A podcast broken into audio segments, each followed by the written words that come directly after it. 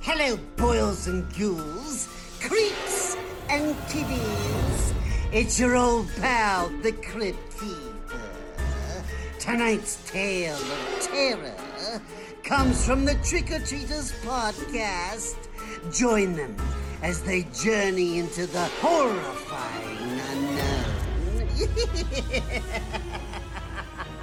You are listening to the Trick or Treaters podcast, part of the Slash and Cast podcast network. Movie reviews, horror news, and all the gory details. Listen if you dare.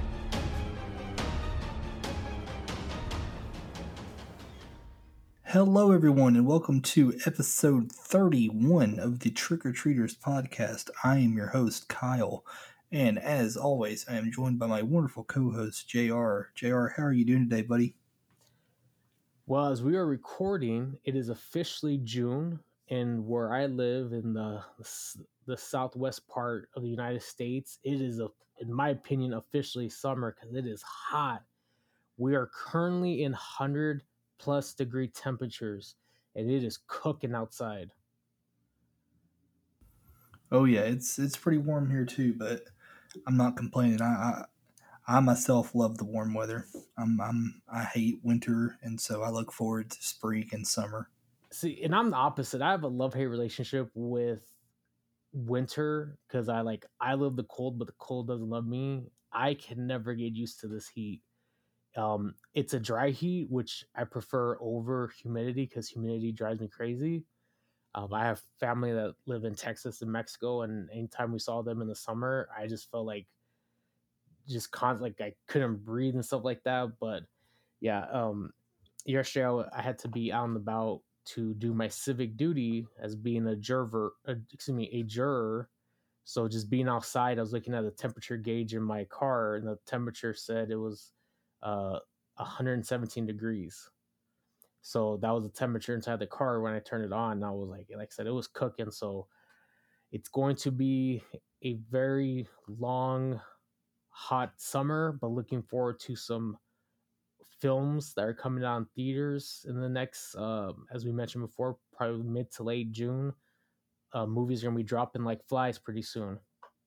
Oh yeah, there's there's quite a few I'm looking forward to. Uh, one that's already out that I haven't got to see yet, but I'm hoping to soon is A Quiet Place Two. Uh, uh, our friend our friend CC and and Teddy uh, uh, saw it the other day, and both of them said it was really good. So I'm hoping I can go to theaters and watch that soon. Yeah, um, my actually my sister as well. She uh, she saw it this week and, and said a lot of good things about it. Um, you know that's, and so I'm looking forward to seeing that as well. Uh, and then the yeah, other one too. And I think it's this this Saturday or this or or Friday or it's sometime this week the Conjuring, the Devil Made Me Do It drops on HBO Max and in theaters. I need to go back. Um, I was not a fan of the first Conjuring, and so what? I knew what it's it, what it was. It was a stupid line that one of the characters said in it. Um, one of the guy, the guy exorcist. Uh, I can't remember his name in the show and it had the line was when they're going through talking about like you know you know ghosts and haunted spirits he's like what the the homeowner said what if we leave and the guy said you know being haunted is kind of like stepping on gum you just take it everywhere with you and i was like that is one of the most fucking corniest lines i've ever heard in my life like i just and you know, for me, like I've always said, I, have just been very, I'm very biased towards slasher films. So things that are not a part like that slasher genre, it's it's kind of like I I kind of have to fill it out. You know, I can, you know, there's some vampire movies I love. There's some, you know, some demon films I love. Um, you know, obviously we're doing our found footage film. You know, I enjoyed Paranormal Activity, the first one. I thought the second one was pretty good. But yeah, The Conjuring just did not do it for me. And so but I am, you know, obviously with our podcast and our friends, you know, I definitely plan on going back, we were watching the first one, catching up, and then you know getting ready for the next one to come out. Have you seen The Conjuring two? No, I, so I haven't seen anything past the first one because I, oh, wow. I just I just poo pooed on it. I was like, yeah, yeah. Just, this isn't gonna. This is this oh, wasn't oh, wow. good for me. You know, I, it, I'll give you one that I another one that I loved.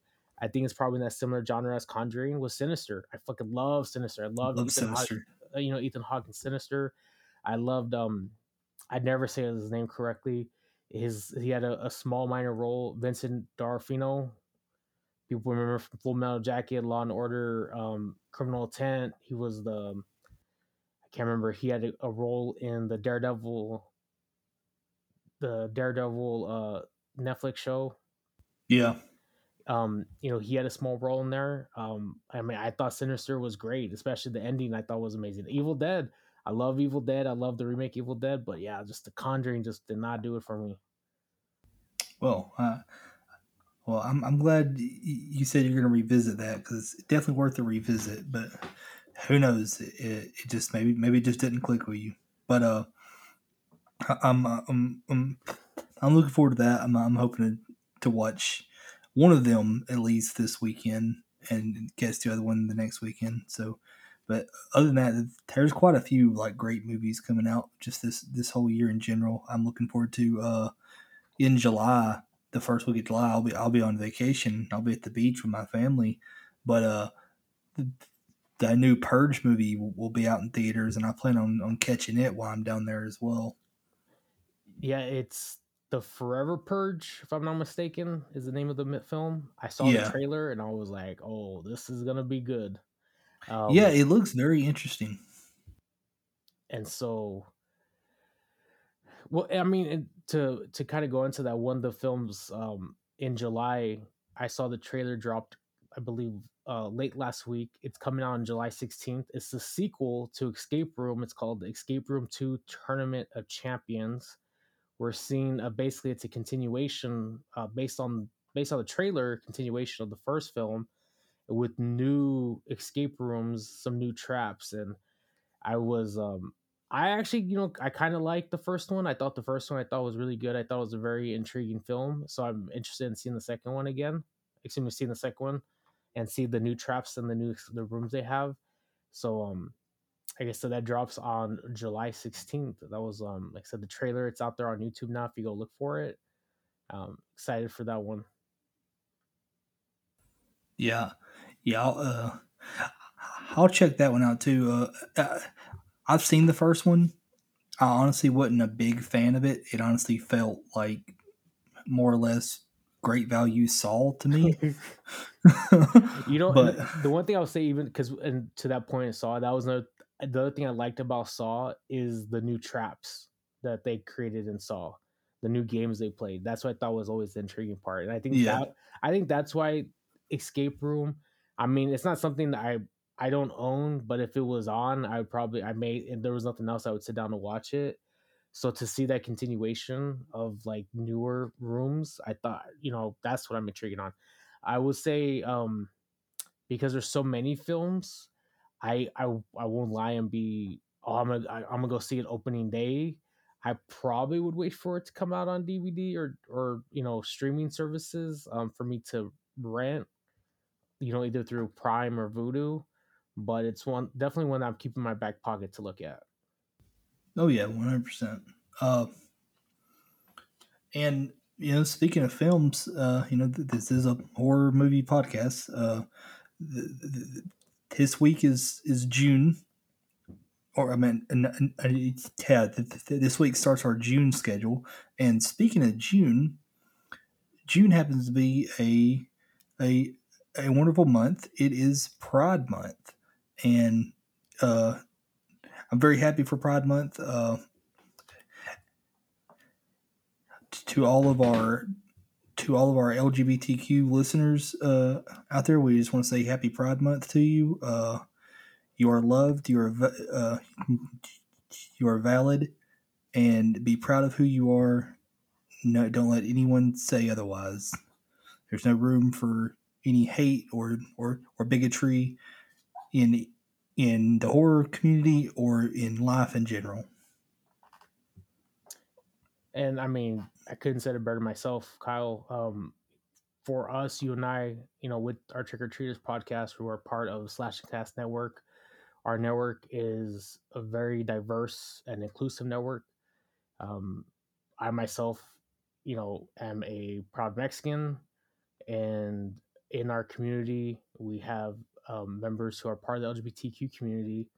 Um, and one of the things that we've done to celebrate Pride Month is the Slash and Cast Network got together and collaborated on uh, merchandise that people, if they go to the Slash and Cast uh, network page, um, that is yes, it's on their uh, I made a TeePublic store.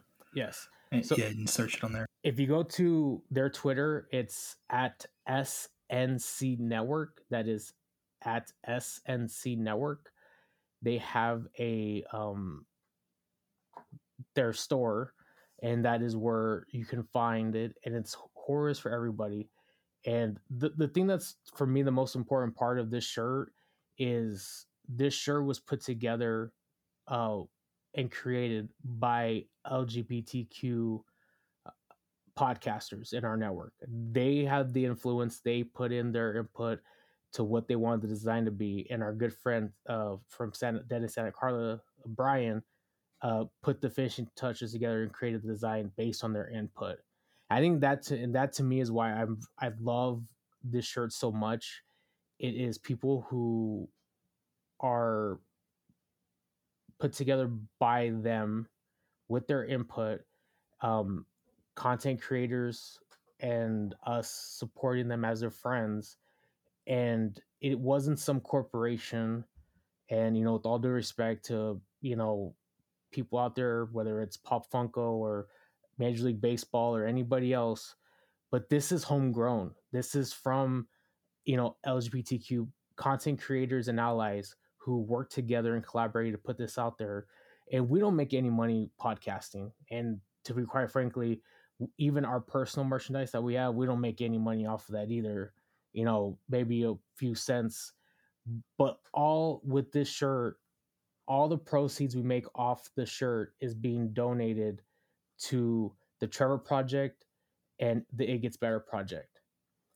And like I said, I couldn't be more proud of it because it was, you know, it is a part of the Slashcast network. It represents the Slashcast network, the content creators, um, and people in the LGBTQ community who are content creators.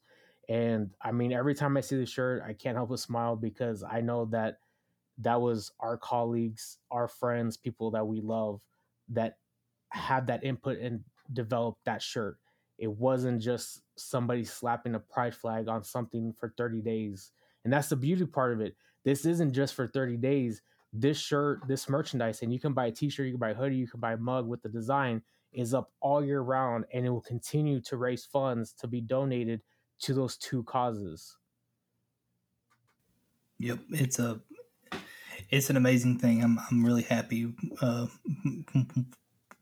we were able to uh, uh, get this done and get it and get everything uh, get everything set up for it and everything. Uh,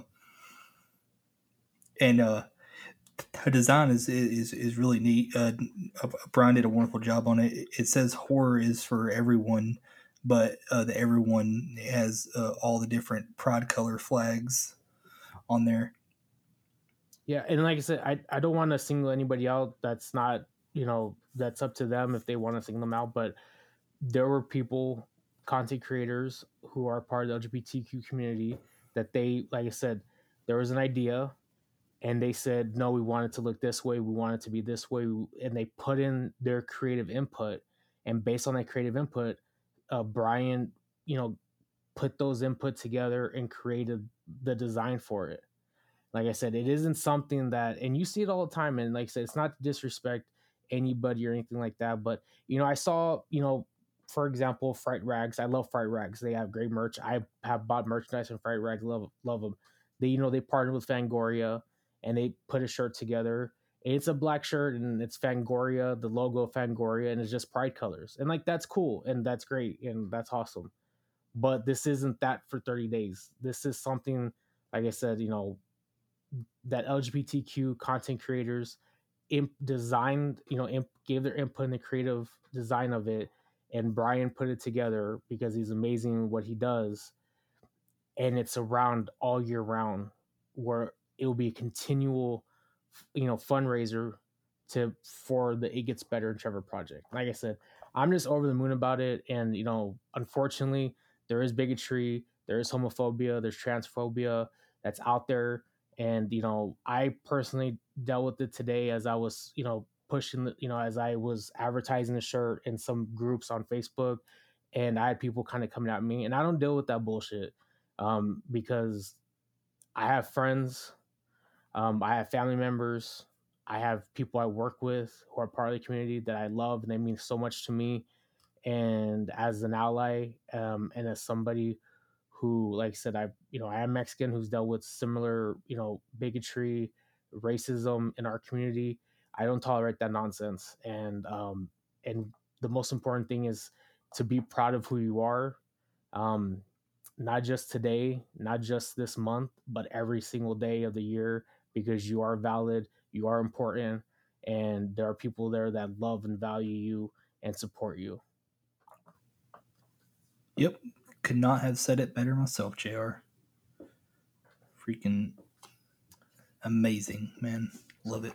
So like I said, go to it's if you go to Slashcast Network, it's at SNC Network. That's their Twitter page. You will find their T store and you'll be able to find the horror is for everybody design and you can purchase a t-shirt um, in various different colors. You can get a mug, you can get a sticker, you can get a hoodie. And I know I bought my shirt. I know you buy your shirt. We've had a lot of our people in the community bought shirts. I've had friends who told me they're going to buy the shirt um, or have already bought it. I mean, so for people who I actually value their opinion and think they're great human beings, they all when they all loved it and thought it was great, and that's what matters most to me.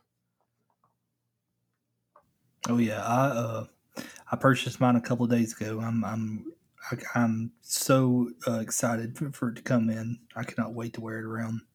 It was funny though because you buy your because we all started talking about our colors. I bought Heather gray because I like gray, and you had said you bought white. One of our friends said, "Kyle, why you gotta be basic for it?" And I'm like, I left. I thought it was funny. I can't do white because white, me and white don't go together. That's why I do at least gray. But um, but Matt looks great in every color. I mean, what there was somebody said they got in purple, someone said they got it in turquoise. I heard green. Um, that's the beauty thing about the shirt. You can get it in any color you want. So I may, I think I may have to get a, I may get a green one later. Yeah, uh, yeah, I got it in you know in, in basic white. I I wanted to get it in black, you know, because typical goth. But uh, but unfortunately, typical. But unfortunately, it was that's typical. It wasn't goth, available. I'm sorry, let me cut you. That's typical goth slash wrestling fan. is black. Yeah, but uh, yeah, uh, unfortunately, it wasn't available in that, so I had to go with white. But yeah, I'm I'm I'm super excited for it to come in. It's okay, Kyle. We you, we got to diversify because you know you. I mean, I'm not goth, but being a wrestling fan, all of our shirts are always black, and that's why I'm like, you know, now as I gotten older, I was like, I, I beg for anything that's not black, like gray, green, yellow. like, please give me another color. Yeah, like my my closet, it's it's mostly just black shirts. Occasionally, there's like one white T-shirt in there, and soon to be another, and then there's one purple T-shirt, which is my Scream Queens T-shirt. You know what? I just bought when I purchased my Horse Everybody shirt. I just purchased the Scream Queen shirt in purple too. Oh, we both have a purple Scream Queen shirt. Yeah. Heck yeah. So it looks good. It looks good with purple. It, it does because I went through the gamut looking at it, and it looks perfect in purple. Yeah, it's great. I can't. Heck yeah, that's awesome. Uh, so you know, speaking of June, you know, it, it, it's a new month here on the here on the podcast, and you know, as always, every now and then we'll we like to do a theme month, and I can't believe you let me do this theme because uh, this isn't a genre that a lot of people really like. I honestly used to hate this genre. I couldn't stand uh, movies of this genre, but I slowly over the years have grown fond of them and found some ones uh, throughout that I really really like. We are doing uh, found footage films for for June, and we're starting off with today's episode, which is on Grave Encounters. But before we we get into that, though, like uh, if you follow our Twitter uh, at Trick or Treat Pod, uh, you'll know that we tweeted out that we are starting a new segment here on the podcast. We are going to get questions from our listeners that you submit and answer them on the pod. And uh, uh, for the first episode, we'll, we have a couple, and I gotta say, these are gonna be pretty fun. So uh, we're gonna go ahead and get straight into it. Uh, first question comes from our um, our wonderful uh, our wonderful editor uh, Carmen Childers uh, at at Carmen Ilm Childers on Twitter. Uh, Carmen says, "Which horror movie would make for the best full length live action cartoon movie? Only one character can remain as a real life character." So basically, we're thinking in the realms of like the Space Jam movie. Hmm. This one is is tough. Uh best full length live action cartoon movie, but a horror movie. Oh man. Uh I'm I'm gonna go I'm gonna go with a Nightmare on Elm Street with Freddy Krueger as the only real life character actor. That's a good one. I mean, I can completely see it, especially you know uh, some of those when you get into the sequels, and, you know, especially um, like Dream Warriors. I, I completely can see a live action Freddy with a cartoon um, characters in there.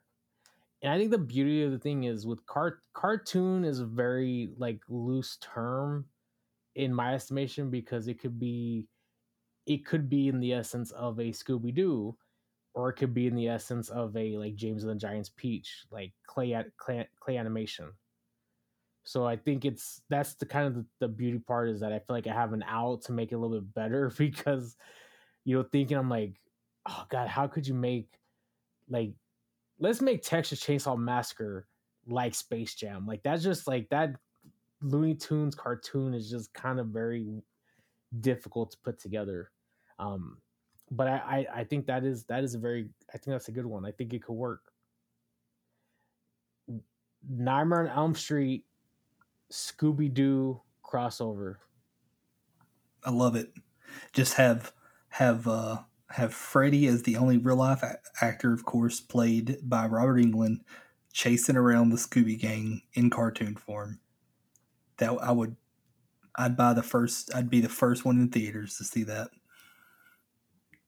Excellent question, Carmen. Uh, Carmen has a track record of putting, of, of, of asking really awesome questions uh, on numerous of my on uh, other podcasts I do as well.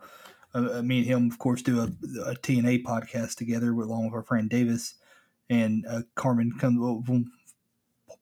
He usually get questions, and and some of them are, are really interesting, and then he he sometimes comes off some all, off the top of his hand. And then for my AEW podcast, he asks uh, really interesting questions as well, to the point that one of my co-hosts, Jay, uh, one of my co-hosts, MJ, uh, actually uh, questions whether or not Carmen does drugs because of the questions that he asked. but yeah, uh, thanks thanks for the question, Carmen. You're awesome as always. The next question. Ooh, comes from, from mine. Do you want my input? Oh, oh, did you not give yours? no. Oh, okay. Well, shit. Because I was I was too busy putting yours over. You get to hear mine. Oh, okay, okay. Uh, well, anyway, sorry, Jr. Go ahead. Um, I think um the, I'm kind of stuck at one part of it, but I think Puppet Master would be a good a good one. Um, I think Puppet specifically Puppet Master 3 Toulon's Revenge where he fights the Nazis. And I could see a part of it where the only live action character is um Major Kraus, who is the main um, antagonist, played by Richard Lynch, where he is the only one that is live action. And at the end of the movie, when they kill him, it turns his character into a dead cartoon character. like as he literally like as he's like as they start getting into him, he starts bleeding. All of a sudden, like the blood turns into like a red cart, like a cartoon bleeding, and then his character, you know, becomes a cartoon, and then as he dies. So that's that's my pick is Puppet Master, specifically Puppet Master Three: Toulon's Revenge. That's I love it because I'm uh, I'm actually a big fan of the Puppet Master series. I, I kind of grew up on it. Uh, yeah, I'm I'm definitely down for that 100. percent Great, it's a it's a great it's a great one. Uh, our next question, and hopefully this time I, I will remember for Jr. to wait for Jr. to answer. comes our next question comes from our amazing friend uh, Cece of the Scream Queens podcast, who is also part of the Slashcast podcast network. Uh, you can follow Cece on Twitter at CCTron, and you can follow the Scream Queens at Scream Queens 85 on Twitter. Cece asks, favorite horror movie sequel of all time? You know, this one's a tough one because there's there's quite a few sequels I, I, absolutely love, but I'm gonna have to go with my favorite Friday the Thirteenth uh, uh, uh, sequel, and that is Friday the Thirteenth Part Seven, to New Blood, which a lot of fans really, which which uh, uh it, it has a bit of a following, but it seems to uh, usually get put in the category of it not being that great of a sequel. But I've I've always loved Seven. Seven's always been my favorite. I love Tina as the. Uh, I love Tina in the film. I think even though you know some could say she's basically a ripoff of Carrie, I think she's a great character. And I mean, she went toe to toe with Jason Voorhees. I mean, she's a badass. So mine is definitely part seven, Friday Thirteenth Part Seven, The New Blood. Jr. Um, that's a great one. I mean, that's one of my favorite ones for my favorite Friday Thirteen films. Um, you know, I think one of the things is quickly I'll say with Friday Thirteen Part Seven, and I believe Nightmare on Elm Street Part Four, The Dream Master, I believe. They're two of the films that they gave us a protagonist that could, you know, really go toe to toe with you know those two characters of the main antagonists of Jason and Freddy respectively. And I and that's brings an interesting thing because you're no longer used to your main protagonist like stumbling and falling and running away from the bad guy. They're actually like stepping up and going after them, you know, toe to toe. And so I, I really do like that one. Um, for me, going to my favorite franchise, I'm gonna select Halloween Four: The Return of Michael Myers, starring Donald Pleasence, Ellie Cornell, and a very young Danielle Harris, who recently just celebrated a birthday. Happy yes, birthday, she Danielle did. Harris, who I'm. I just you and I always talk about how I don't think she ever got a, enough credit, enough due. she, she really didn't. Um, yeah, but I'm I am happy that she uh, she got to do some of the Hatchet films, and uh, I absolutely love her in the seat in See No Evil sequel, See No Evil Two as well. So uh, and and Rob Zombie's Halloween, I, I think she she's good in that as well. Uh, both of them. So this film, um, for me, it has three really good characters. I mean, you have the return of Michael Myers. I just I, am such a huge fan of Donald Pleasence in the Halloween franchise, and um, you know, it's unfortunately as each movie comes along, he gets a little bit older, a little older, and by the time you see him in Halloween six, it was towards the end of his life before he passed away but he's you know he's such a great you know protagonist towards against Michael Myers, but you know in a s- role that is I think Ellie Cornell's role as Rachel Carruthers um, as the big sister in Halloween 4 matches up against Jamie Lee Curtis's role in the original Halloween. I thought she was did a very good job portraying that character and and being in this movie. It really was ashamed on what they did to her character in the fifth sequel in in the Revenge of Michael Myers Halloween Five. But in this one, I mean, I think she really did an amazing job. And a young Jamie Lee, Jamie Lloyd Danielle Harris just has great emotion and facial expressions in this entire film that these three characters together with you know Michael Myers I just think is a tremendous movie. Um I enjoyed you know when I think one of the unsung heroes of the Halloween movies are is the two sheriffs and this one is Sheriff Meeker. I think Sheriff Meeker, you know, with him interacting with Dr. Loomis was uh, especially with his daughter in the film and the boyfriend uh, is just hilarious. So yeah, I, I really do enjoy Halloween four. It gets a step over Halloween two for me. Yeah, uh, I'd have to probably agree with you there. Uh, I do like Halloween two. Uh, I like to watch Halloween one and two together, as you know they take place on the same night. So it's it's it's a fun it's a fun experience just watching them back to back. But but definitely four definitely takes the cake as far as the Halloween sequels for me. It's I love it so much. This is actually um towards the end there's a scene um where Jamie and Rachel are in a truck together as Michael Myers is coming after them. And I have an 8 by 10 that I recently got that is personalized to me from both Danielle Harris and Ellie Cornell uh, from that movie. They are two. I I call them for me.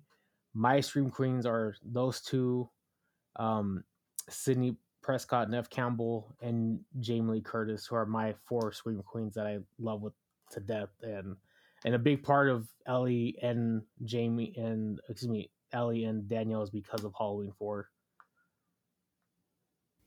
Oh yeah, I'd I'd have to agree with you there. Definitely Danielle it's always been one of my uh, one of my scream queens as well. Uh, uh, thank you, Cece, for the question. The next question comes from, and uh, I apologize beforehand if I butcher if I'm butchering your name. Comes from Totemly Drunk at Totemly Drunk on Twitter. Uh, they ask, which horror movies brought you the best in theater experience? for me, going um, the most, the best in theater experience for a horror movie I've seen in recent time would probably have to be 2018's Halloween.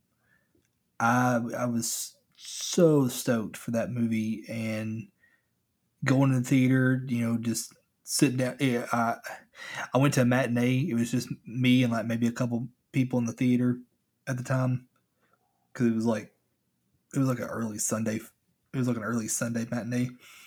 So I got to sit down, give me a big old thing of popcorn, big uh, big drink, and just sit and enjoy the Halloween remake in theaters.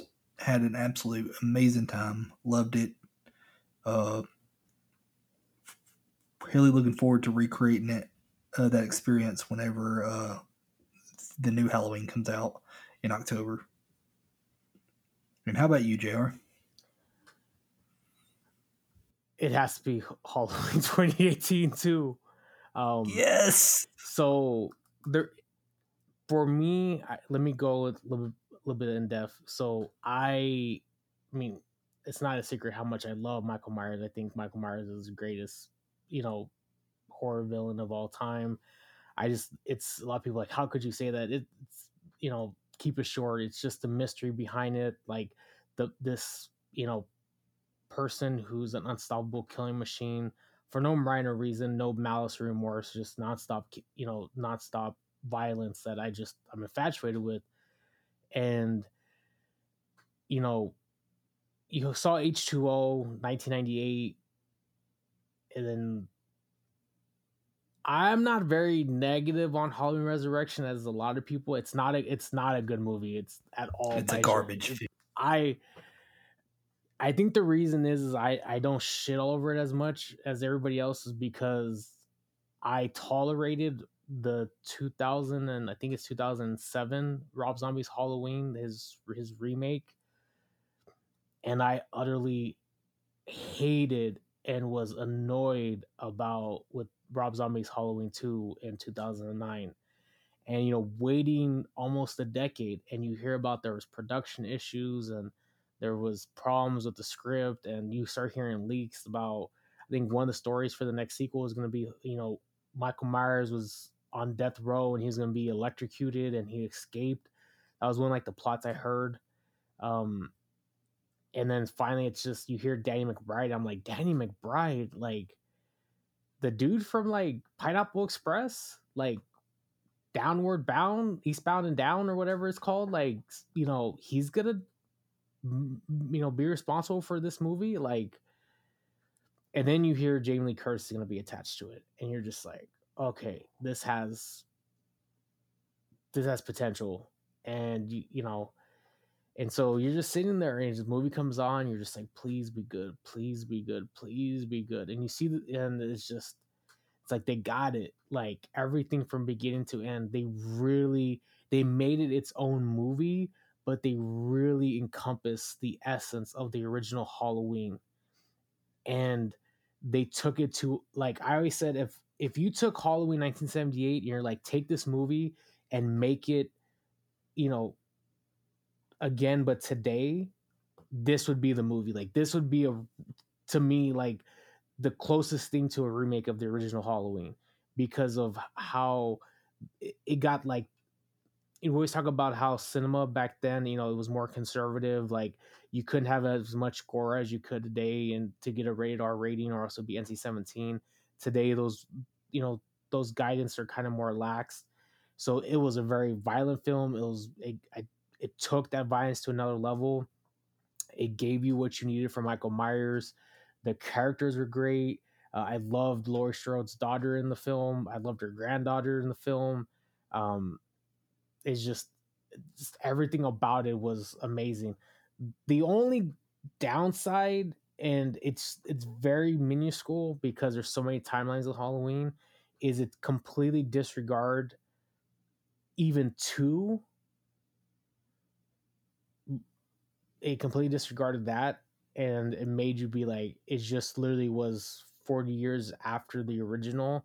So in the original you don't know laurie strode is the sister of michael myers.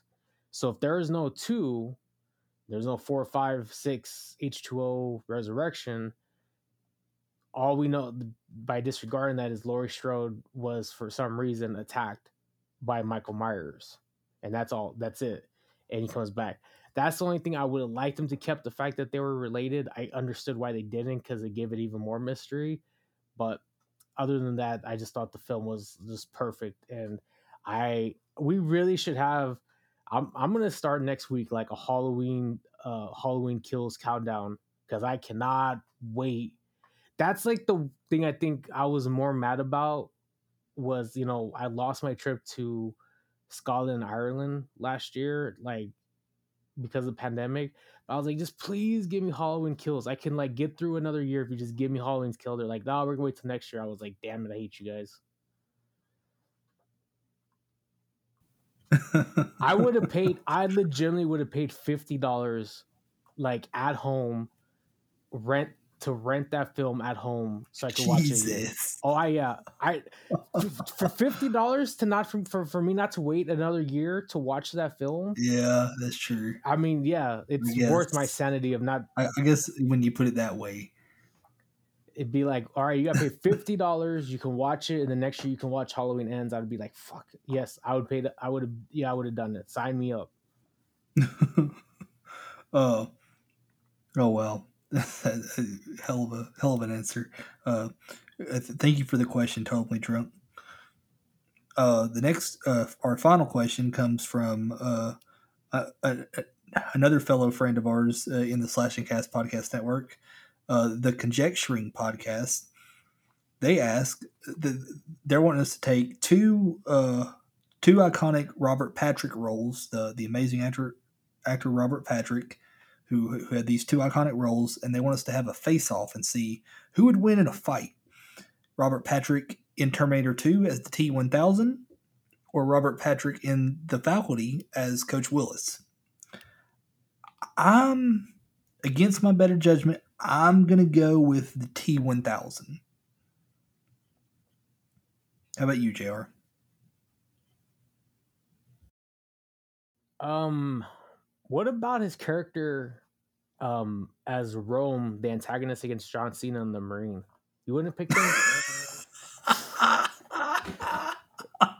I forgot about that. As you as you, as you were talking, I started googling because I remember Robert Patrick in the Marine as well as the TV show um, Scorpion that was on CBS as the I'm trying to get through it as quickly as possible right now as uh, Agent Cabe Gallo.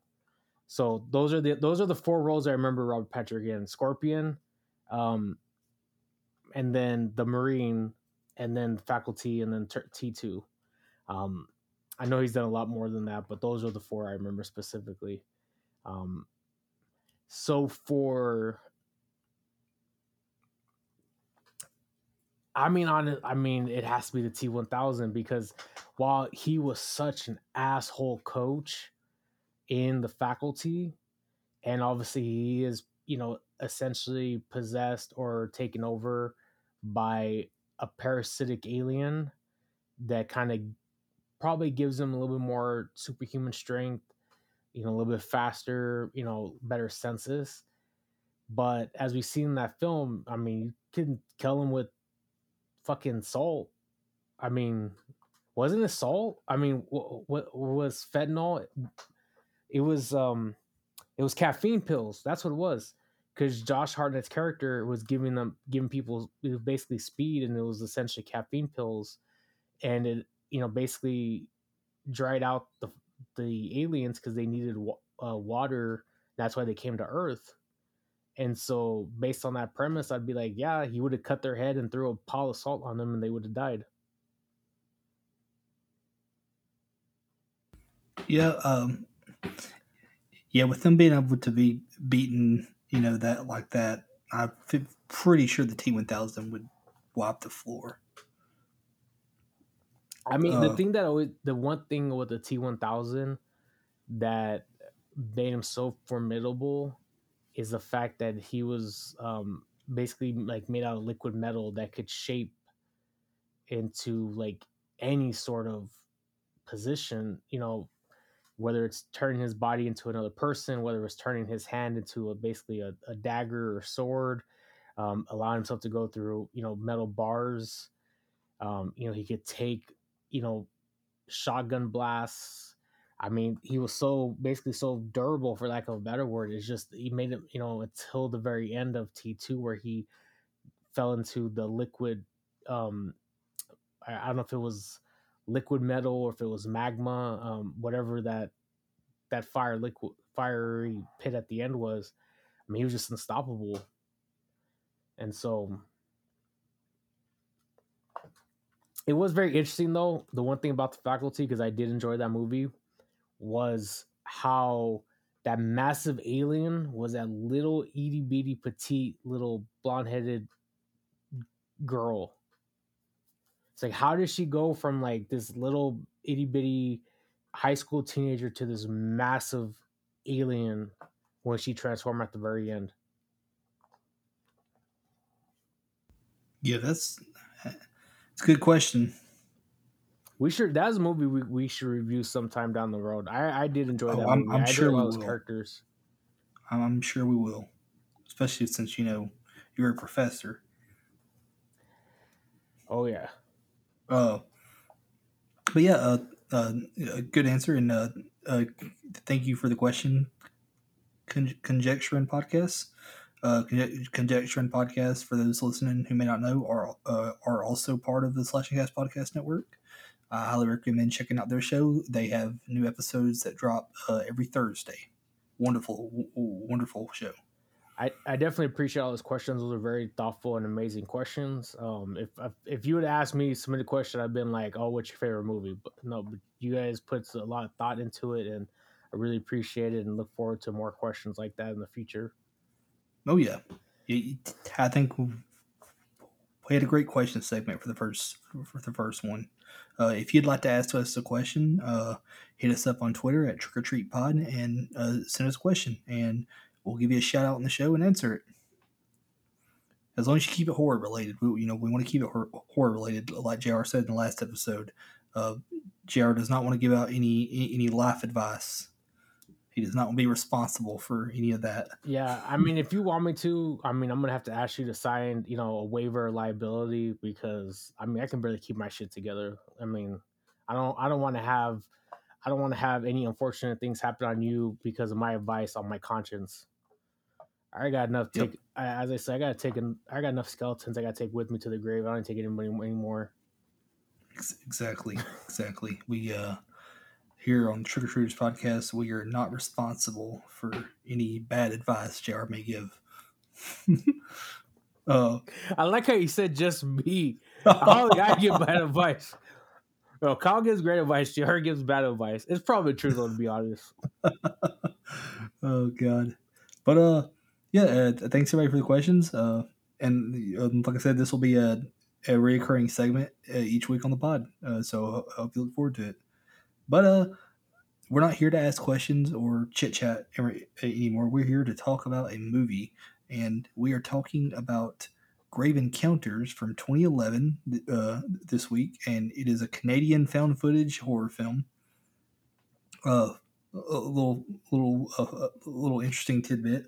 It was actually filmed. Uh, it only took ten nights and two days to film the movie. Say that one more time. I said uh, it was. It only took 10, 10 nights and two days to film the movie. I could tell. Oh wow! I'm, I'm Already start. Yeah, I'm gonna preface this ahead of time um, for our listeners. Found footage month is going to be a very interesting four weeks because this isn't a genre that I'm a fan of. And yesterday, and Kyle can attest to this, I texted him throughout the duration of this movie. I saw this film back to back, and then the first half of the film after the second time I watched it because I like literally for some reason was not connecting to this film. I just didn't understand the whole purpose of this film, the whole purpose of this genre. It's just I was the whole handheld footage thing was driving me bonkers. And so it's to be a very interesting, a hopefully fun, entertaining month. Well, well, lucky for you, there's much better stuff on uh on the horizon. So I, I had to start you out with, you know, I had to start you out slow. Like I couldn't give you the best immediately from the from the beginning. But yeah, I'm, I'm, I'm looking forward to it. Uh, like I said before, film footage isn't something I've always been a big fan of. It's something I kind of grew fond of over the years, and uh, there's quite a few gems in the found footage uh, genre that, that, that I really appreciate. So I always uh, uh, I like revisiting them and talking about them, especially here. But uh, but yeah, we're talking about 2011's uh, Grave Encounters. Uh, you heard JR's initial thoughts and and uh, I'm I'm a fan of this movie. Uh, it's one of the first. It's one of the first found footage films uh, I felt I really liked to the point where I was like, you know, I, I think I need to look more into this genre that, that I thought I hated. But you know, I understand if it's not for everybody. It, it's definitely a it's definitely an acquired taste to say the least. But uh, we won't keep anybody longer. We'll uh, get straight into the movie. Uh, once again, we're talking about 2011's Grave Encounters. Hit the trailer. Mark. Good evening, and welcome to another episode of Grave Encounters.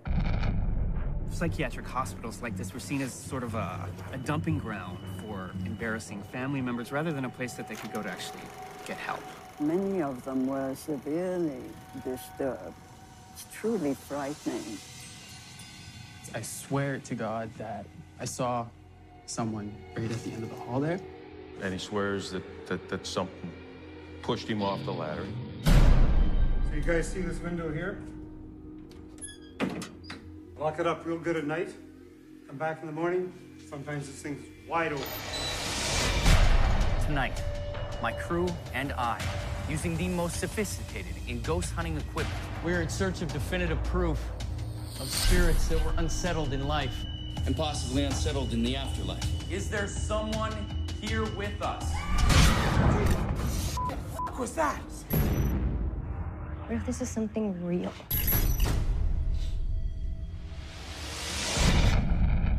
Get that? TC, you rolling, man? Yeah. I'm gonna document everything because when we get out of this place, people are gonna want to see this. Matt and Houston are gone. We just need to focus on finding Leo. What, what, what? There's something over there. Where are you?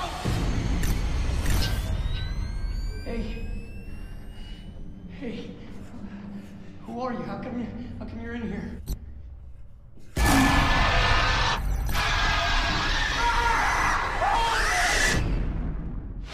Jesus what's happening to us? Why is this happening? Do you hear that? All right. Uh, so Grave Encounters was released on June 1st, 2011. And as I said before, it's a Canadian found footage horror film. It was directed by the Vicious Brothers, written by the Vicious Brothers. It stars Sean Rogerson, Ashleigh Gryzko, Mackenzie Gray, uh, Juan uh, Handinger, uh, Marin uh, Mondesir, and Matthew uh, McBride. I actually don't really know any of those uh, people. So it has a, a, a runtime of 95 minutes. It had a budget of $120,000. And get this, JR, it grossed 5,408,334. Uh, dollars, and it even received a sequel. Yeah, you know what? And, and again, anything I say is gonna be completely biased in the sense of that I just it this movie just did not appeal to my to me did not appeal to my senses i will go on record to say it's not that i think this is a bad film i just i personally didn't find myself connected to this film. So the fact is that they were able to make a little bit of box office money and then it got a sequel is not surprising to me because I I could see how somebody would enjoy this genre, especially when you think of the fact is of the paranormal activities, of the Blair Witch projects, and there's you know many other ones. So I can completely respect that it did you know it did made a little bit of money and garnered a sequel. Oh yeah, and the sequel is interesting to say the least.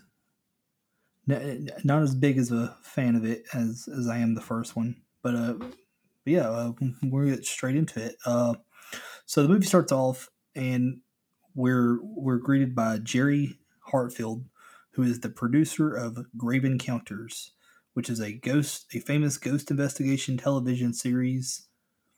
And he explains that Grave Encounters was canceled in 2003 after its fifth episode, where the cast and crew, along with footage for episode six, mysteriously went missing. The footage was recovered in 2010 and brought to Hartfield. In it, the show's host, Lance Preston, along with occult specialist Sasha Parker, surveillance operator Matt White, and the cameraman T.C. Gibson, and a fake medium, Houston Gray, uh, investigate an abandoned uh, uh, uh, abandoned uh, mental asylum, Collingwood Psychiatric Hospital, where there's been many instances of paranormal activity that's been reported since its closure after the head doctor, Dr. Arthur Friedkin, was charged with inhumane experiments on the patients. So, straight from the start, if you've ever watched the show Ghost Adventures with Zak Bagans, I, think that's his name, uh, you can tell that this movie is pretty much a spot on parody of that. That This is what Grave Encounters, the TV show within the movie, is. That They're pretty much ghost adventures. The the host, Lance Preston, even is like a more or less great value version of of Zak Bagans. he is such a cheesy character in this film. Like in the be- especially the beginning, um, you could just tell that he's like really trying to sell, you know, sell what he's doing and really, you know, in relishing the fact that they're going into this um, psychiatric hospital. But I mean, it's this is if I was hosting a reality show about ghosts or the occult, and I was like, "Hey, I need you to be, you know, try to be entertaining." Eh, I mean, it was like it reminded me of somebody was trying to do a parody of like David Blaine. Like I can't like it's just something that was like you want to be like dark and mysterious, but you also want to try to be cool about it. It's just like I just felt like he was a very you know just a very cheesy host, and so uh, it was. With that said, though, I did think uh, the way he was just like I started going through the hospital and talking with, we'll eventually see talking to people throughout the beginning of the film. I was just, um, you know, really like I said, it was really selling you know the episode that we're about to see if this you know was a show grave encounters yeah he uh so like the, the, the team led by lance preston they go through the hospital and they're talking to like the crew and and everything that works there who who are still like like groundskeepers and just people who keep who try and who try and keep it up uh, you know, even though it's closed down, you know, there's still a little stuff here and there they still have to come in and do, and you know, make sure no one's breaking in and stuff. Uh, you know, he's going through and he's asking them about stuff that they if they've seen anything or had any experiences, and, and like sure from the start, you can tell that these people. I don't know. They like may have seen something, but not, but, but they don't really seem that believable. And it, it's even worse later on. Uh, there's a part where you see a grounds there's a groundskeeper, and uh, he's he's working, and they walk up to him and they ask him if he's ever seen had any kind of experiences or seen anything paranormal while he's worked there, and he lets them know that he just started. So then they end up saying cut. They give him twenty dollars to lie, and uh, they go back and the and the guy like, so have you seen anything paranormal in the ten years that you've worked here? And the the guy says the funniest fucking thing. He goes, he literally just looks at the camera, deadpan, no emotion whatsoever, and goes, "Oh yes, I saw a ghost right over there. It was scary." yeah, I mean, if I'm watching that TV show and I see that, I'm probably gonna like fall over with laughter at how fucking fake that that was. No, it was it was really bad. I mean, it was a very stereotypical thing, um, and it would make me want to change the channel. I I will say though, there is one character, um, as he was as Lance and the crew was going through it talking, Kenny the caretaker. I, for some reason, he was believable to me. Like the way he was selling the the psychiatric ward. He was selling, you know, how basically how it was haunted. You know about how everything about the building, the lights, like not working, how it's gonna get dark. Um, there was a segment where they go into a bathroom and he's explaining that they believe that somebody died in this bathtub. Just like his lack of facial expression and him doing his job as a caretaker and I actually felt that he may have known something. Like he made me be- like his character actually made me believe that there was something wrong with this place. Yeah, uh, he was a really good. He's one of the very few uh, decent characters in this movie. There's really not that many great characters in this movie, honestly. Uh, a girl Sasha, she, she she's not bad, but the host uh, Lance, dude, he, he's a fucking douche, douche canoe and a half. I, I, I can't, I couldn't stand him. He's basically a parody of the of Zak Bagans from Ghost Adventures, I'm, but just turned turned up to ten. That's what I'm saying. Like I just felt he was a very cheesy cornball person, and yeah, um, it's just just the way he was trying to upsell everything. Just I was like, yeah, like you would be if you're you're trying to be goth and edgy at the same time and trying to be cool like it's like he was trying to be like like a uh like a goth Fonzie or something. It just wasn't working. goth Fonzie. That's fucking great. Love it. Uh yeah, and so like, you know, they're going through the and they're taking footage and everything. They're talking to all these people and more or less getting some account, real accounts maybe, and then they're paying people to say fake shit for, for, for their TV show. And in the medium that we see, uh, we, we see them get told a story where they're in a, a room where uh, where there's like a bathtub in the room, and the caretaker lets the crew know that had a girl, one of the patients, this girl patient there committed suicide in the in the tub, and then and then it cuts, and we see the medium coming up, and in this guy just he looks man he looks like he's seen some shit, but uh, he uh he comes out and he's going through the hospital with them and they're filming him and he's you know doing this all this fake bullshit of of going oh i can i can sense all this energy and stuff. And then he literally goes into the room where the tub is and he goes oh i see a girl here uh, i see the tub uh, blood uh, the, the patient took her life in this tub. And then he turns and looks and then the lance turns looks at the camera and he goes uh, he, he goes oh he, he, he, he goes, that's insane because a girl took her life in this very room. And it's like, okay, you guys clearly fucking told him that before you started recording. And then after they, uh, after he, the medium starts doing some other like, uh, you know, over the top stuff, he finally looks as uh, Lance looks at the camera, he says, cut. And then the medium starts busting out laughing and he's like, ah, was that good enough? And so like immediately tells, okay, well, this is a fake TV show. Yeah, and I think for me, when I saw you know the beginning of this film, it was such hard time. It's just like, you know, I always said, don't mess with forces you don't understand. It's just like, oh, you're just fucking making a mockery about you know haunted places. Like, yeah, you're probably like some shit's gonna happen to you that you don't expect. Oh yes, they they will soon regret making mockeries of forces they definitely don't need to be fucking with. Uh, so, so after this, you know, they're telling uh, is telling us that basically their plan is that they're going to stay overnight and film and and pretty much go walk through the the hospital and film everything for their for their TV episode. And it's really cool. Before they go in the hospital, you, you, uh, there's this main door that you have to go in, and it literally like is uh, uh, in green spray paint. Uh, spray paint. It says "Death awaits" before you you enter and stuff. And I thought, I thought that door looked really neat, and uh, it'll come up again later on, which is really awesome scene.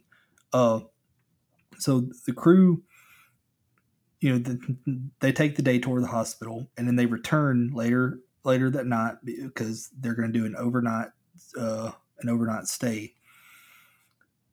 They uh, they they all get in there, and the caretaker uh, lets them know that he'll be back at six a.m. sharp the next morning. So then he locks the door, and essentially like that's the door. That's the way out. All the the windows are barred and and stuff. So th- that's it. There's no other way out. It's just through that door, and he locks them in. At first, uh, everything seems to be okay. Everything's kind of quiet. But soon after, some strange stuff starts to occur.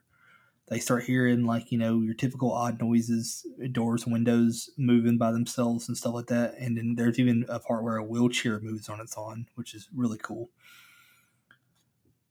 Uh, later on, uh, after just small stuff here and there, they're, they're recording they're recording in a hall and there's a part where Sasha has her hair uh, moved by by some kind of invisible entity and that that that freaks them the fuck out to the point that they're they've had enough. That they've they've had they've seen enough of it to decide that it's real. And see the thing is is that most of those people in this uh in the show well at least the host Lance he's a skeptical he, it turns out he actually doesn't believe in ghosts at all because they've never seen one the entire time they've filmed this this uh, TV show, and so now he's getting a taste of you know what he's been missing, and he does not want any of it. They actually decided that they're finished filming for the night, and they're just going to go wait by the door for six a.m. when the caretaker is going to show up and they can leave and everything. Uh, they begin you know gathering up everything and taking them back, taking it back down to the room uh, that they started out where they can have everything set. But uh, Matt, uh, he ends up disappearing because he's trying to retrieve some cameras. Later on, it's uh, gets past 6 a.m. They look at their phones, it's past 6 a.m. The caretaker has not arrived. And weirdly, it's still dark outside.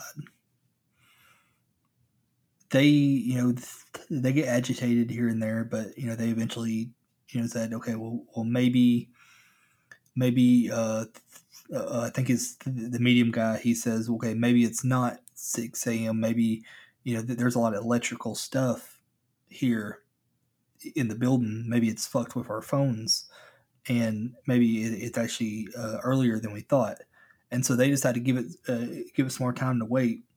And now, and they end up falling asleep, and, and, and they wake up, and now it's been hours after 6 a.m. when they're supposed to be released.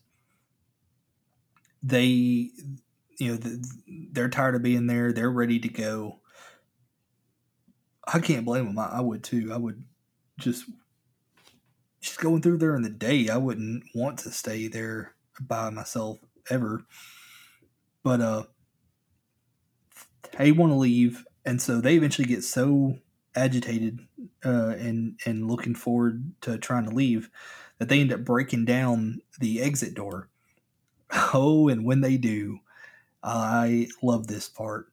They break down that the exit door, and what do they uh, walk into? Another corridor.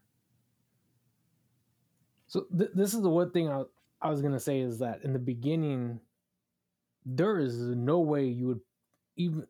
I don't care how much money you're making on a TV show, that you would pay me to be in a this building locked with no escape routes it's just that's not even possible. But you know, one things we had talked about is messing with forces you don't understand. And I think especially if I'm going to a place that could potentially be haunted, the last thing that I would want is to be in a place where there ain't multiple routes to escape. And so seeing this, they probably had that, oh, we're screwed Oh, I, oh, if I wrote down, if me and my friends were here and we were the ones in this show, and we wrote down that that fucking door, and it just led, we open it, breaks it down, uh, and we just see another corridor, I'd be freaking the hell out. So you know, they break down the exit door, and then they just realize that it's just another corridor, and they start trying to they freak out as as I would. And they only discover that the exits just mysteriously loops back into another hallway. And all the exits end up leading to more hallways or just flat out dead ends. Uh, Lance realizes soon that the sun has not risen and that it's actually still not outside, despite that their cell phones are showing that it's well past time for the sun to be up. So something's seriously fucking off here. The they all end up, you know, freaked out and they're trying to find an alternate exit. But they end up, you know, not having any luck. They even go to because uh, they're trying to find an alternate exit, but the building is seemingly changing around them. It's creating dead ends and even false exits. Even there's even a part where they're trying to find a staircase. They find the staircase and it says, you know, roof access sign, and they, they go up and it's just a fucking wall, just dead end wall there, like no door, nothing. And what's really interesting, there's also there's uh, one of the exit doors that, that they that they come on, uh, that they go out. They look back at the end of it, and written on the door is the death awaits from the beginning showing that they just went through the door they just came out of and they're just in another endless hall hallway so something's up here my only question is looking at this, and I'm trying to remember. And, and I know they said that the windows had bars, but did they even attempt to look, try to get through a window? Uh, yeah. After after a little bit of going through the hallways, they get so pissed off and just agitated that they do go upstairs and try and like break down windows.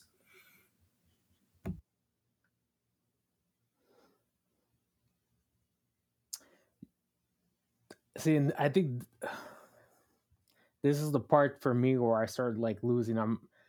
It's we just they. It's like they entered a new dimension through all this.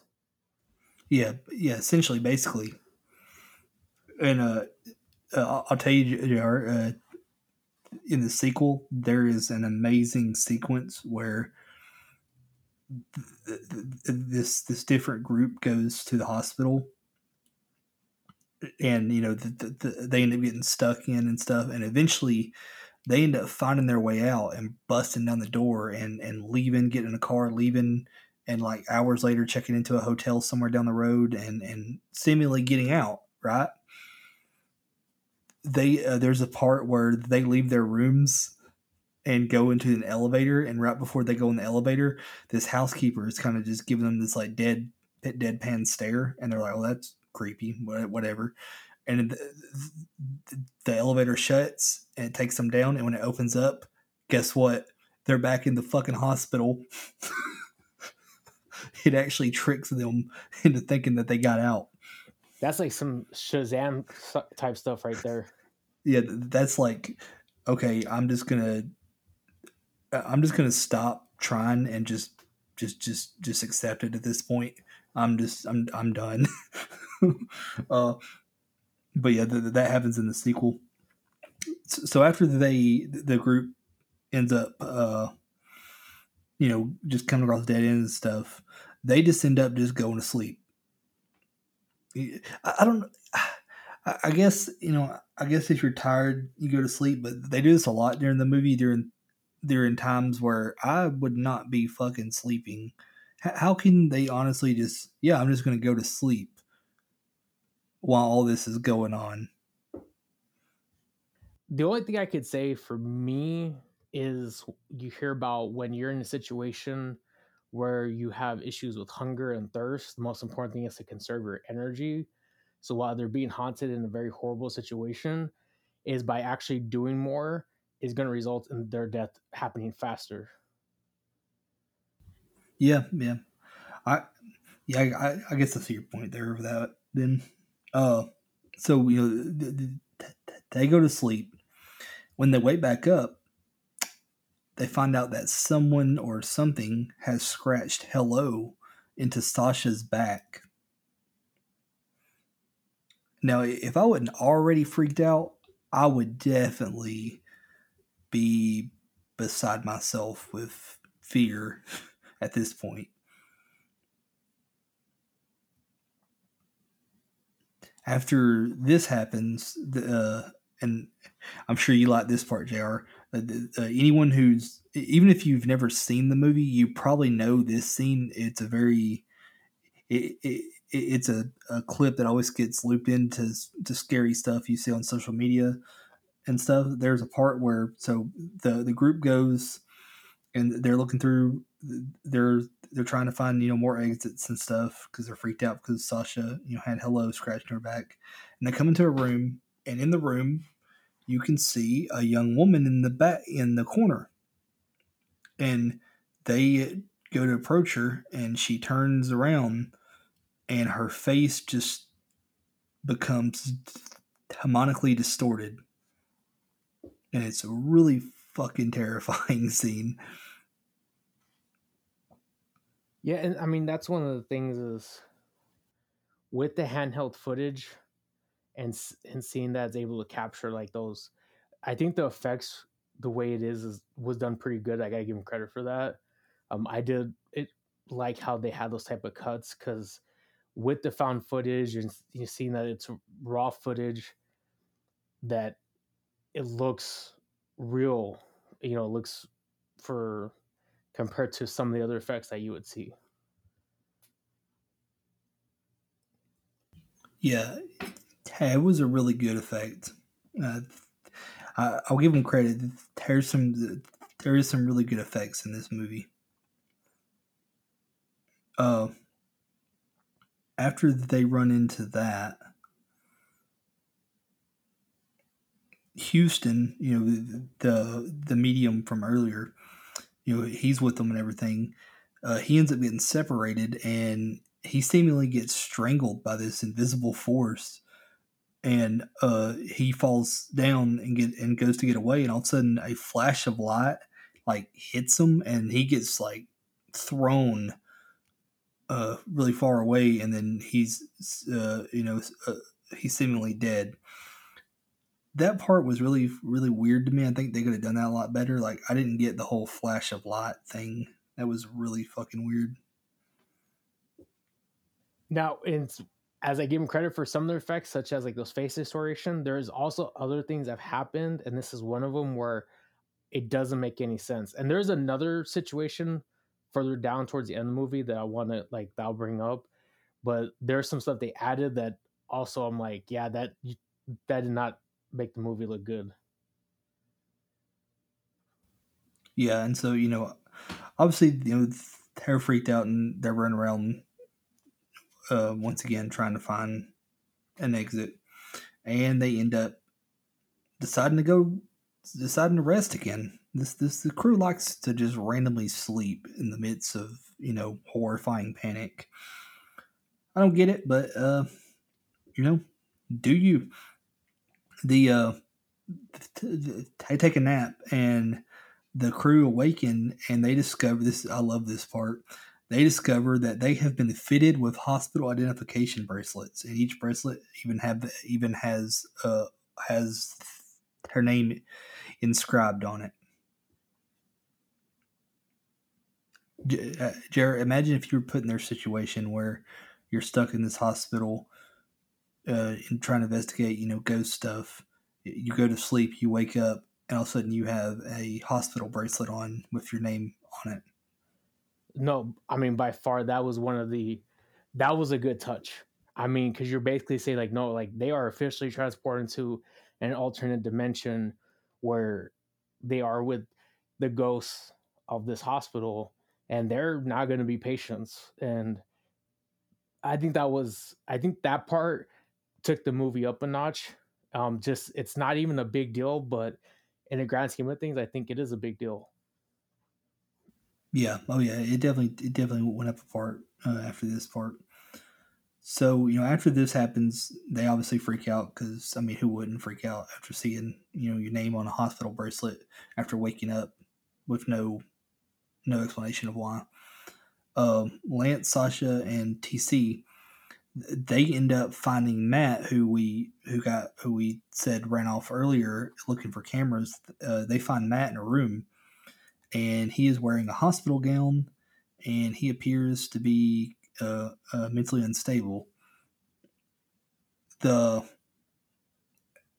something happens, something scares them in the room, and so they go to leave, and they notice uh, TC notices that Matt is kind of staying back in the room and he's staring at a bathtub that is filled with blood. Remember the bathtub from earlier? Now we're at that. Uh, uh, he try uh, TC tries to pull Matt away, but uh, from the tub, trying to get him, you know, away from the tub. But all of a sudden, a a patient, a girl patient, comes out of the bathtub and uh, she grabs uh, T- uh, she grabs TC and pulls him in, and then uh, a, a, lot of like crazy stuff starts happening. Like the camera gets uh, dropped, and you can hear them say something about uh, dumping over the tub. So you, you hear uh, hear them dump it over, and then you see blood go everywhere, and then. the camera gets picked back up, and then you realize they're all freaking out because they dump over the tub where you know this entity just pulled in TC, but PTC and the NT is no longer there, completely gone.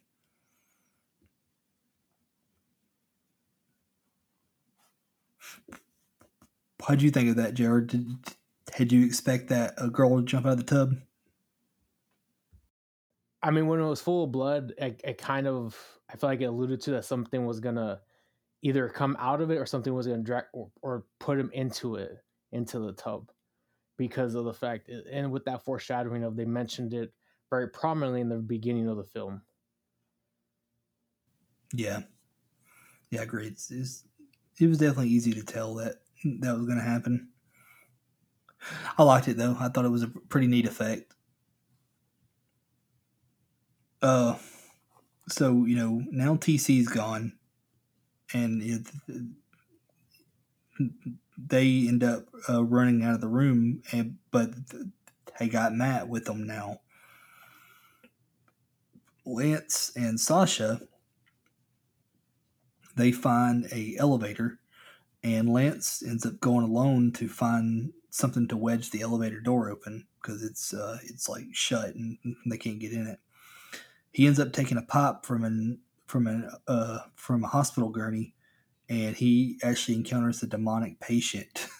and man, it, it's insane. Uh, he basically like, he walks into a room and you see him look down and he goes, "Is that a at something in the corner. He goes and checks it out. He goes, is, is that a is it a tongue? And you see it, and you see blood start dripping slowly. And he looks up, and in that this like demonic patient is just in the corner of the wall. Uh, you know, and and obviously jumps down, and he uh, he he runs out.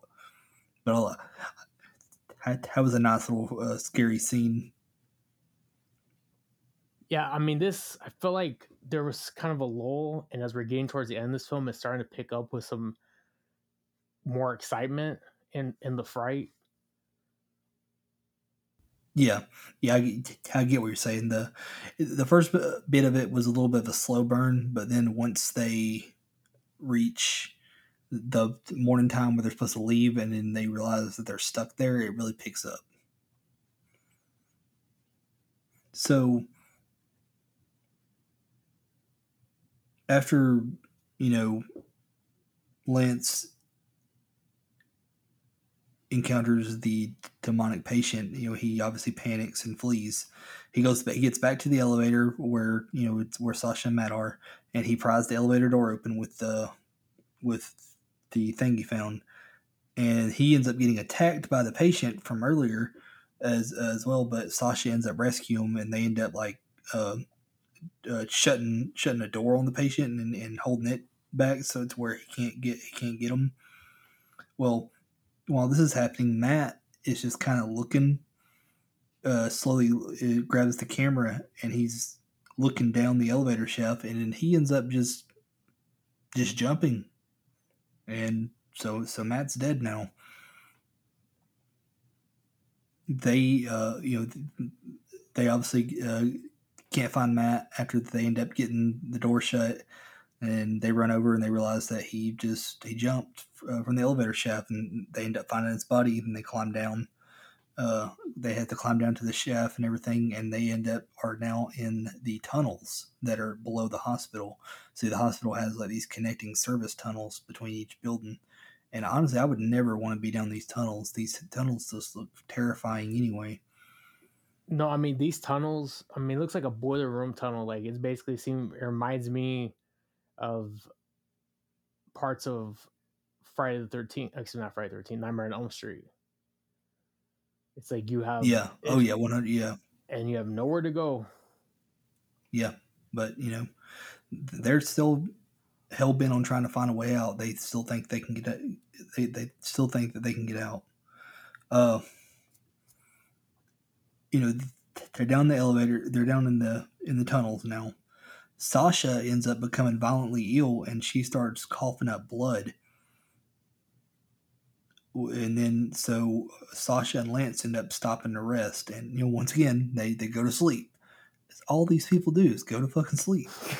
Even though like you know clearly this is not places you need to stop and take a rest. You're just gonna i'm just gonna take a nap. It'll be fine. The ghosts and demons will are going to be you know are going to be team players and not attack me while I'm sleeping. Uh, while they're they're resting, you see like the camera. You see like Lance and Sasha propped up on a wall, and you know they're resting. All of a sudden, you start noticing the strange like mist suddenly start appearing, and it ends up like just taking up all of the room. And when it finally uh finally goes away, Sasha's gone now, seemingly disappeared into the mist. And so now Lance is alone. See, and this is the part I was referring to earlier is th- this scene, this like effect, I just thought was really cheesy and like just terrible and wasn't needed. I get I get the point of it was to get Lance alone and I understand. I just felt there was a better way for that to happen. Yeah, they they could have done so much better than just having a, a mist make her disappear. They could have they could have done so much more with this, but this is what they did. Uh, so you know, Sasha's gone now. Lance, it's just Lance. Lance is the only one left now. Uh, Lance ends up. Uh, he just starts wandering down the the endless tunnels, as and he's doing this. His his mental health is just spiraling downward. He's just you know, I, I mean, it's pretty much expected at this point. Uh, he even is beginning to start to feed off of rats to survive.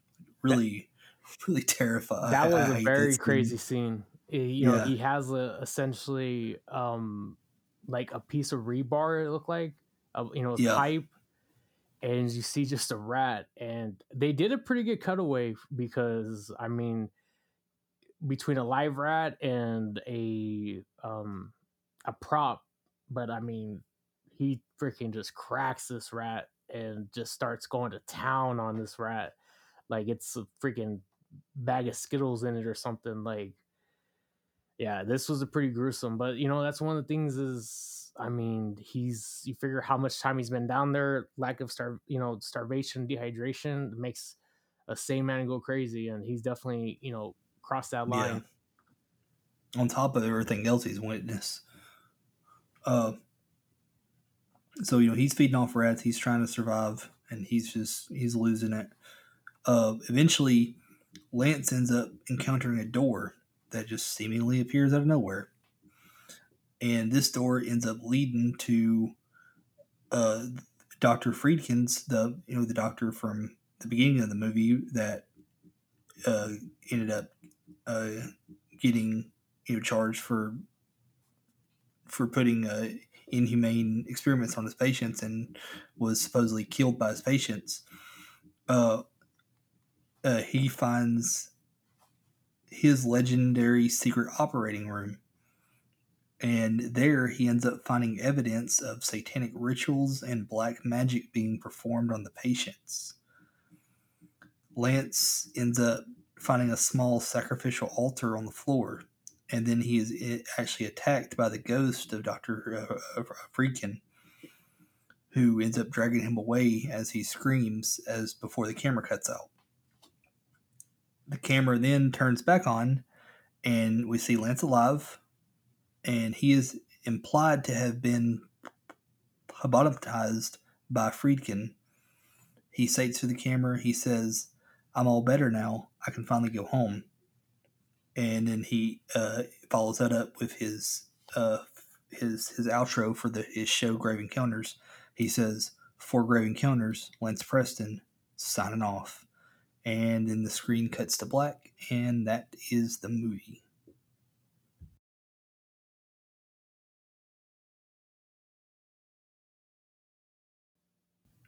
What's your what's your closing thoughts on this film, Jr. I mean, like I said, it's my opinion is very skewed. And one of the things I forgot to mention is in all this, the one thing I thought about probably halfway through the film, and I was like, wait a minute.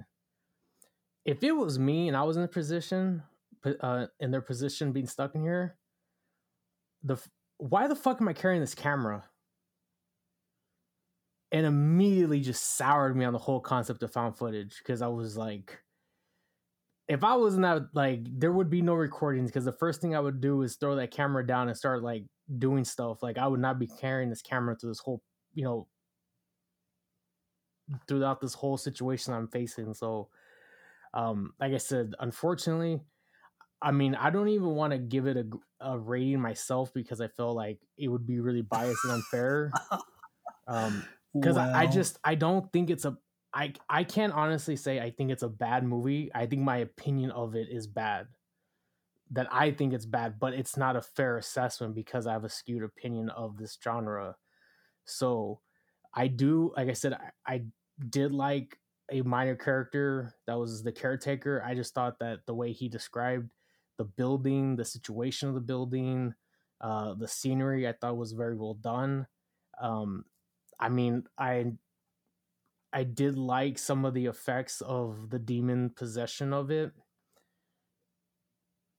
I could understand the like essentially they got transported to an alternate dimension with these demons because that's what it was. It was like to me it was alternate dimension with these demons, Doctor Freaking. Um, it's just like I said, I I just I don't feel like I would give a fair assessment compared to you who understands this genre more than me.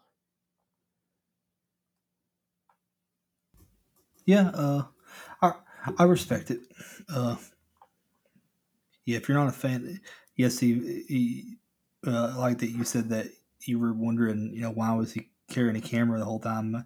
That's the thing with with found footage. You really gotta suspend some belief here and there because you you know I obviously mean- the movie has to be filmed from a camera perspective. So And to be fair, I mean, in the horror genre, we're talking about zombies and werewolves and mummies and vampires. I mean, there has, you know, we, we always suspend belief. Is um, it's just, yeah, as like I said, it's just, I, I have very mixed feelings about it, and I, I don't. If it's a bad movie, I, I, I would say it's a bad movie. I mean, we've we fucking said about See No Evil. We talked about Black Christmas. Um, I just I just don't think it's a fair. My opinion of it is too skewed to give a fair assessment of it. It's something that I probably wouldn't watch again, um, just because of my personal opinion.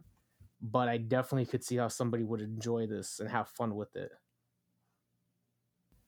Yeah, uh, I, I mean, I, I appreciate you, uh, uh, you know, realizing that you, you can give a fair assessment to it because, um, because of that. So you know, I respect that. Uh, I on the other end, I, I am a, a I have grown to be a fan of the found footage genre, and th- th- this is a film that I do I do like. It you know, it's not perfect. It has a lot of faults here and there. Uh, definitely character wise, there's a lot of terrible characters. You really just don't really care about a lot of these characters at all. There's some cool effects here and there. Then there's some really bad stuff here and uh, uh, as well. But overall, I do really like this film, and I, I love I love the whole uh, aspect of them thinking they're leaving and then they're just being stuck in the hospital with no way out and seemingly becoming patients of the hospital. Uh, for me, I, I, I don't. I guess we'll do video cameras for this. Uh, I would go with. Give me. I, I'd rate this about about three out of five video cameras. I'd say. It, you know, it's not the best found footage movie, but it's pretty, it's pretty decent. Uh, it, it's one th- that I've watched quite a few times over the years. But yeah, uh, de- I I definitely say if you're a fan of, of found footage and you haven't seen this, uh, definitely give it a, give it a try. Even even just once, just th- th- there's some really cool effects and scenes in this that I definitely recommend you you check out. But yeah, uh, that was uh, Grave Encounters from 2011. Any uh, closing thoughts, Jr. Before, before we wrap this up? You know, I'm just I'm looking forward to some of our next ones we have. Um, you know, I re- a one that I know it's coming down the pike soon is Paranormal Activity. That is one that I did enjoy. Um, I actually watched that film and during college when I was taking a a film course and really understood a lot of the uh, sound effects and how it really could make a movie, which is one of the reasons why I've, I've always thought Halloween was such a great film was because of the score and the sound effects of it. So I'm looking forward to that. Another one that really like kind of put it on the map and I'll be honest, I've never seen it because everybody I talked to was one person and be like, "That was a great movie," and I talked to one person and be like, "That movie was the shits." Is the Blair Witch Pro- Project?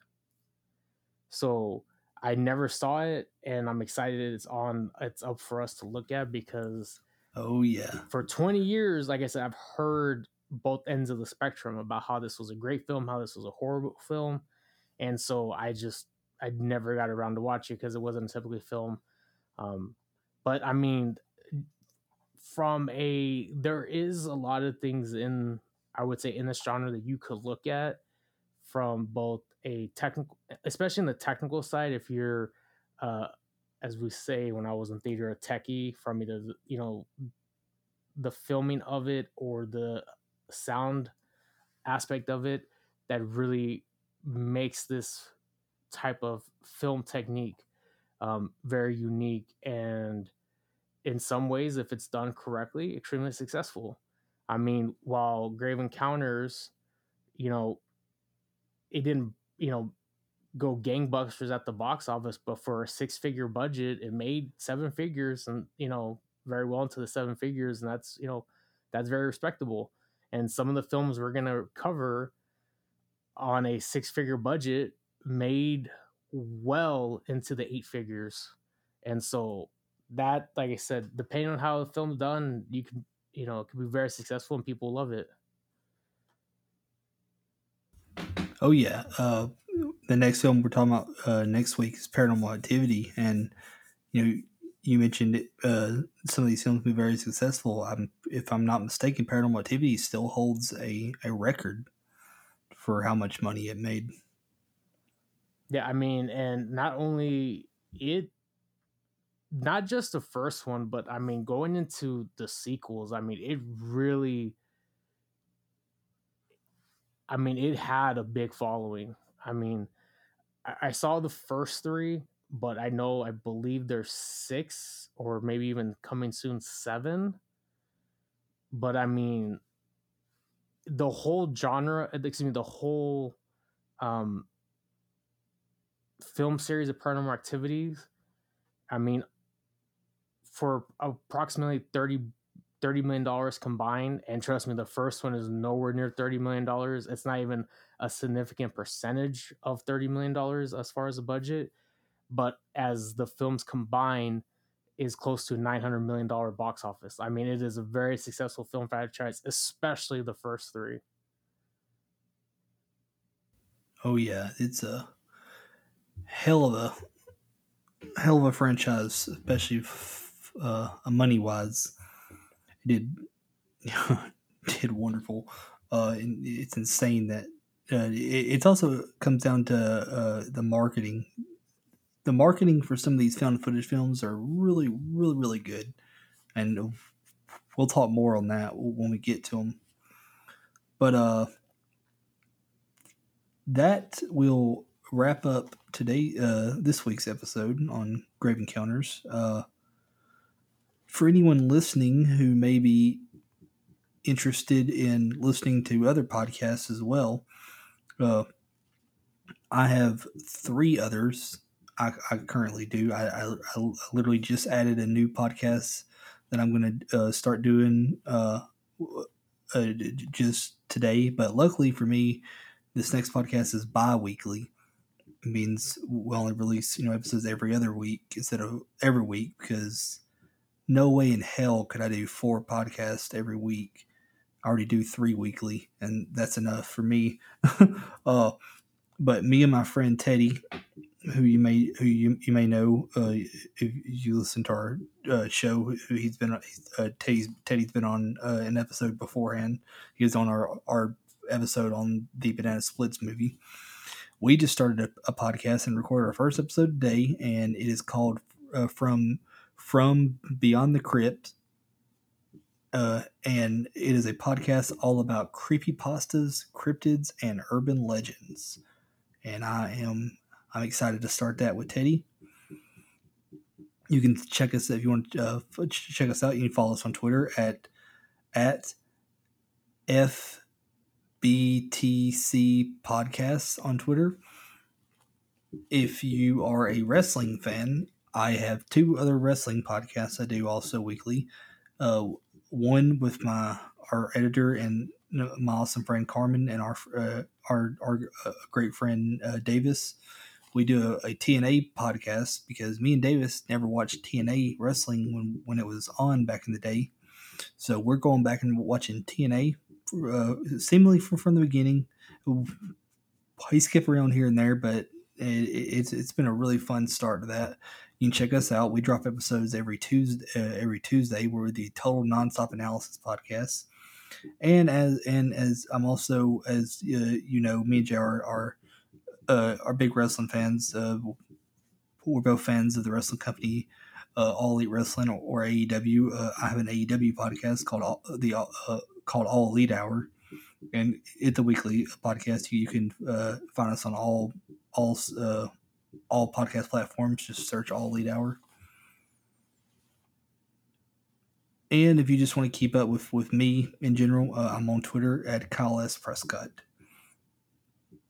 How about you, JR? You, you, you, got anything you want to plug? I just, I'm really excited about your new podcast, um, especially because when you decide to get to the subject of the either La Llorona or the Chupacabra, growing up in a Mexican household, those are two of the things you scared you were or you were scared of the most, followed by El Cucuy.